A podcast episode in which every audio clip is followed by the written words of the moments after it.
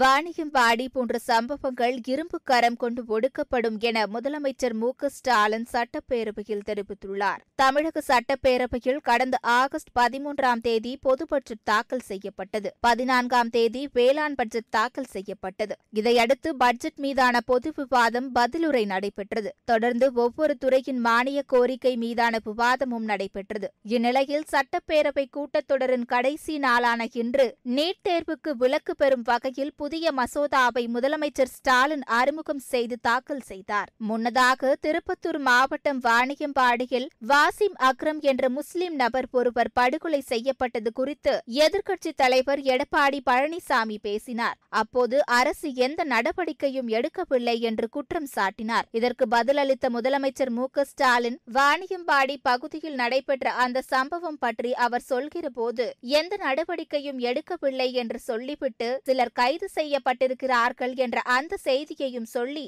அவர் இங்கே ஒப்புதல் தந்திருக்கிறார். எனவே அது குறித்து நான் விளக்கிச் சொல்ல கடமைப்பட்டிருக்கிறேன். கடந்த இருபத்தி ஆறாம் தேதி வாணியம்பாடி ஜீவா நகரை சார்ந்த இம்தியாஸ் என்பவருக்கு சொந்தமான கிடங்கள் கஞ்சா இருப்பதாக கிடைத்த தகவலை அடுத்து காவல்துறையினர் ரைடு செய்திருக்கிறார்கள். அதில் ஒன்பது கிலோ கஞ்சா மூன்று கத்திகள் பத்து கைபேசிகள் ஆகியவற்றை கைப்பற்றி ஃபைசல் உள்ளிட்ட மூன்று நபர்கள் கைது செய்யப்பட்டிருக்கிறார்கள். கஞ்சா குறித்த தகவலை வாசிம் அக்ரம் தான் காவல்துறையினருக்கு கூறியது என்றும் இம்தியாஸ் கருதியுள்ளார். இந்நிலையில் கடந்த செப்டம்பர் பத்தாம் தேதியன்று மாலை சுமார் ஆறு முப்பது மணிகளவில் வாசிம் அக்ரமை வழிமறித்து அரிபாலால் வெட்டியதால் அதே இடத்தில் அவர் உயிரிழந்துள்ளார். இந்த கொலை வழக்கில் செங்கல்பட்டு மாவட்டம் வண்டலூரை சார்ந்த பிரசாத் மற்றும் மன்னிவாக்கத்தை சார்ந்த டெல்லிகுமார் ஆகியோர் கைது செய்யப்பட்டிருக்கிறார்கள். வாணியம்பாடி பகுதியில் தக்க பாதுகாப்பு ஏற்பாடுகள் செய்யப்பட்டிருக்கின்றன. இதுபோன்ற சம்பவங்களை இரும்புக்கரம் கொண்டு இந்த அரசு தடுக்கும் என்பதை தெரிவித்துக் கொள்வதாக கூறினார்.